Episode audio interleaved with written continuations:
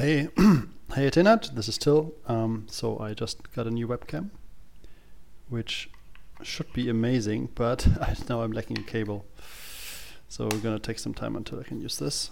Um, but doesn't matter, we're still in the warm-up phase here anyway, um, and the videos won't be perfect. So this is the third day, the 12th of July, and we're going into the questions. Um, the other thing, I'm going to give you a feedback later on in, in writing. Okay. What exactly do we mean when we say tools for internal use? Okay, so tools for internal use is basically as a software development company or basically any kind of company that that makes things and is able to create things. It could even technically be a, like a tool shop, like imagine like um, something that that makes physical stuff, like a um, like a carpentry shop or something like that. Um, they could make tools that they only use internally in order to make their lives easier. For with software developers, it happens quite frequently, or with people who can do software development who are employed at companies um, that are making a specific tool just to help a certain use case or help help a certain customer group inside inside the company. So that means, for example, let's say you have.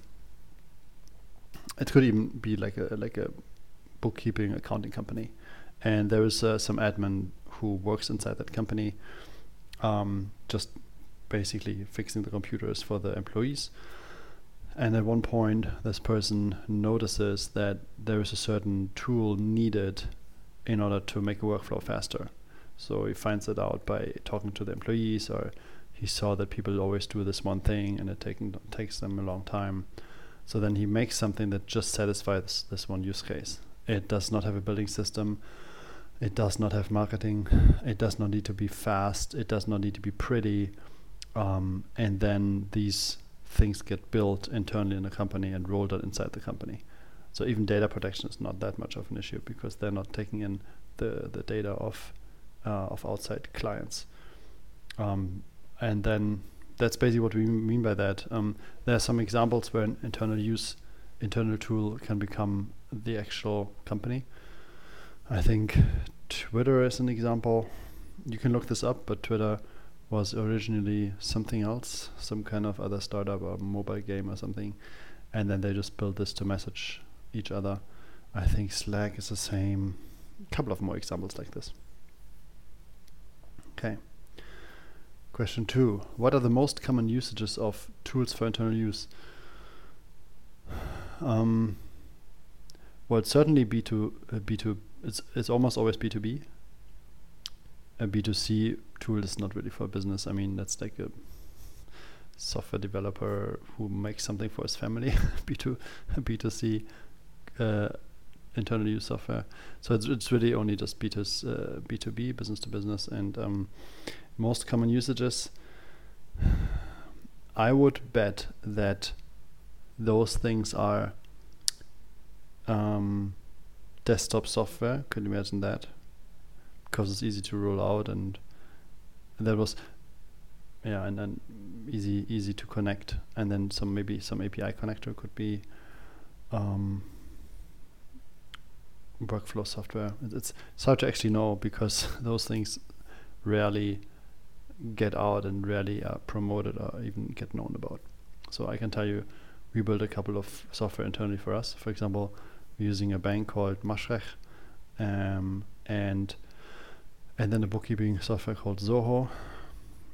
And usually, when you take the bank statements from Mashreq, you cannot just import them, export them, and feed them directly into Zoho books then there's usually some kind of connector where you have to transfer uh, trans transform this CSV coming out of it and making it putting it to a slightly different format and then exporting it to CSV again and then importing it to Zoho. So I wrote a small software that does that. That's one thing. Um, a lot of developers have smaller tools that only they use, like smaller scripts. So yeah, which industries, uh, sectors benefit great from them? It's hard for me to actually know. Um, I could imagine that uh, because internal tools that are built inside a company that either so either it's a company that makes things or that company inside has some department that makes things and then those people make something for internal use so um, i would say the industries that benefit mostly is, is anything digital if we're talking about software tools anything, anything digital because that's where the the workflows are mostly digital for example let's say you have a farm then any kind of tool that's a software tool that they use inside their farm might not even have the biggest impact because the farm is so much more than just a small part which is digital. Okay. Number three, what are required skills, sets, and expertise needed to build tools for internal use? Uh, you need to make you need to be able to make software and able to distribute it and do some kind of support internally for the people using it. Required skill sets and equities, you just have to be a software developer and be able to ship things that work. Hmm. And this also, you need to know what kind of problems people struggle with. It's a very specific, uh, it's a too generic question in order to say anything, I would say. Okay, number four, how long will it take to develop tools for internal use, from design to launch, from simple to complex features? also that's hard to say because there are so many different examples you can estimate that either it's it's something where an employee has time and they just do it without asking anyone or it is something where the company wants a certain sees a certain need for a certain tool for some use case that's not worked through well with the existing software they, they, they got from outside. And they know this problem and it's such a big problem that they decide to invest and say okay we're going to put these two people for half a year on this. So this is going to be one salary one year salary that they're going to invest and this should help them get, get a certain ROI in in order in, in, in terms of time saving of the people using that. Usually tools for internal use are made by one person real quick on the weekend or sometimes in the evenings and then get refined over the course of a couple of months. Uh, quite a quite a lot of times, some people just do those things without even asking. Um, uh, usually in a company, if someone builds a tool like this, they, the boss might even stop them. okay. Um, it's also a generic question because, what you can say though is that it's it's much easier to ship a tool for internal use because a you have direct access to the cust to the to the people using it um, because you can walk around the office if there's an office or you can call them. Um, and b you don't need marketing. You need less support. It doesn't need to be pretty. And you don't the distribution is also easier because you can talk people to people right away. And people get paid to use it so you're not really working against someone it's easier to roll those things out because they're usually your colleagues who don't pay for that okay Number five, what frameworks, technologies could be used to develop tools for internal use? Um, to me, right now, it looks like you're taking the same questions but changing the the thing we're talking about. It is also hard to say exactly. Usually, those things are desktop software because usually they're easier to distribute and roll out. You don't need to deploy a web app that's hosted somewhere on the internet. Um, but yeah, so desktop software. Um, you can research what frameworks to use to ma make desktop software. There are different ones. Any kind of Microsoft project product, Visual Studio or something will Visual I don't know what what they have now Visual Basic C Sharp, uh, or Apple has their own framework for those things or Linux. Hmm. What risk factors should be considered when developing tools for internal use? Okay, you can say if you make a web app for internal use, it needs to get shielded from outside reach. So you should have either deployed only on a local network, completely shut off to the outside world, or you need to have it on a local server that can only be reached through a VPN. If you just make a tool for internal use and put it like on the website somewhere for anyone to reach, you might screw it up because you don't actually have the right authentication or authorization for people in there. Anyone so could, su- could subscribe and just take out the data from inside the company. I think this is probably the most risk factor. And then other risk factors are if you have a developer inside the company making something, it might look great at first, but then this person who should be liable if something breaks, that person will not be liable. I mean, you can, cannot really fire your own employee doing their job, right? Um, if it's if you ask them to do that. Um, so like any kind of quality assurance might be harder to pull off internally because they need even more resources. Usually, when you get a package from outside, you you don't have these things. There is like an SLA, um, service level agreement, from the provider you get the software from, and they have taken care of all these things. Yeah, that's one thing. Um, another risk factor could be that um, you'd put this person on on this to develop this tool, but suddenly it takes like months, and then you that person doesn't contribute to the main use case of the company. So it might be a risk factor that that there's not not a clear ROI on it. More risk factors are um, actually making damage once this thing is rolled out. That is actually worse than the use case that people did before. But that's probably a lesser use case here, uh, lesser risk.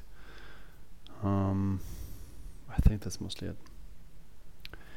What are the most important cost-related elements to consider while developing tools for this? What are the main development activities? Is there cost for upkeep? How can you make them? How can you make them more affordable without compromising quality? As I said before, cost-related element is normally the development mostly, and then usually you you don't want to. if you have a tool for that's just used internally, usually those things get deployed and then they have the use case and then that's it. And then they stay there. So th- this is also usually these things get made once and then never never continued never improved. And so sometimes when i see when i talk with clients and they have this one thing that some freelancer made some years ago to address this one thing. So i, I, I really saw this one example in this year where a freelancer went into an insurance company and they asked they had a certain problem of traversing some files. So really he just took a bunch of csv files and merged them together extracted i don't know the first line of it or something like that and then export that, that again. Um, you can add to that maybe to the last point one of the risk factors is that the risk is that you develop this thing everybody depends on it and then it doesn't get developed develop further and the developer is not there anymore. I've seen this over and over again. So this would be good to add to this one, to the risk factors. Apart from cost-related elements, it's usually just manpower or workforce to make it. And then usually there's not so much cost for upkeep.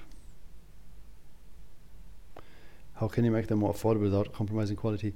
Um, well, quality is not that much of an issue, but whenever you're developing a tool for internal use, you need to make sure that the developer does not do any kind of fancy stuff. Just need to be very focused on the functionality and not on the design. Because nobody cares anyway. Okay. Number eight, how do you make tools for internal use scalable and secure? I said this before. This needs to be inside a VPN, inside an own infrastructure, and nobody else can access that from outside. What's the available growth strategy? You don't need one. You just need to roll it out inside a company. How do you make them technically secure? Mm, yeah, mostly VPN.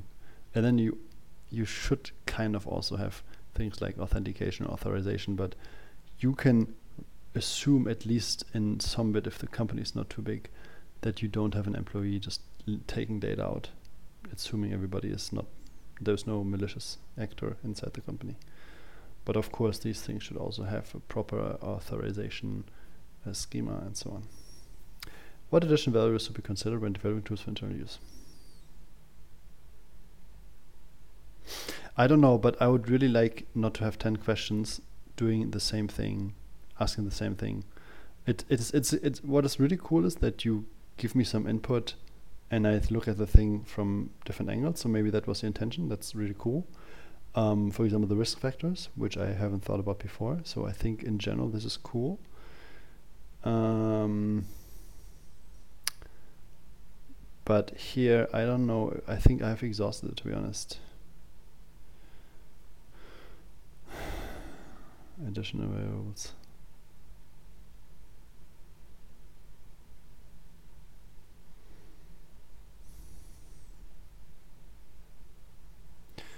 Yeah, the ROI for sure. I mean, we talked about this before, but um, you might have. Okay, maybe this one thing where maybe that's an opportunity to make a product. It's not always the case, maybe in very few percent of the cases, but maybe if other companies have this problem, you might be you might have a good you might have a good idea there, and you might want to sell it to other companies as well. I've seen that tried a lot of times, and usually those things fail, but nevertheless, might be a consideration. Okay. What what makes the development and deployment of tools for internal use fail to succeed? If they get used. If they get used, it's a success. If they don't get used, it's a fail. That's basically it. I mean, if they get used and also they provide the benefit, meaning, does it actually address the use case? Does it actually help well? Does it actually make a workflow faster? And is is it not kind of hindering the workflow, making it more complex? Okay, um, I think you can ask a bit more, a bit and a bit different different things, and then once you want to refine, I think you you're going very narrow, which is cool, but I, we can do this a bit later. Try to grasp different questions from different areas. I think that would help, because like I know asking the questions is a hard thing, and ideally those questions come from you doing the research. So when you do the research, then you find something. For example, I know you you you write up the the angry building um, post, and then you see okay, this person talks about components. So what does it actually mean? Yeah, that would be cool. Thank you.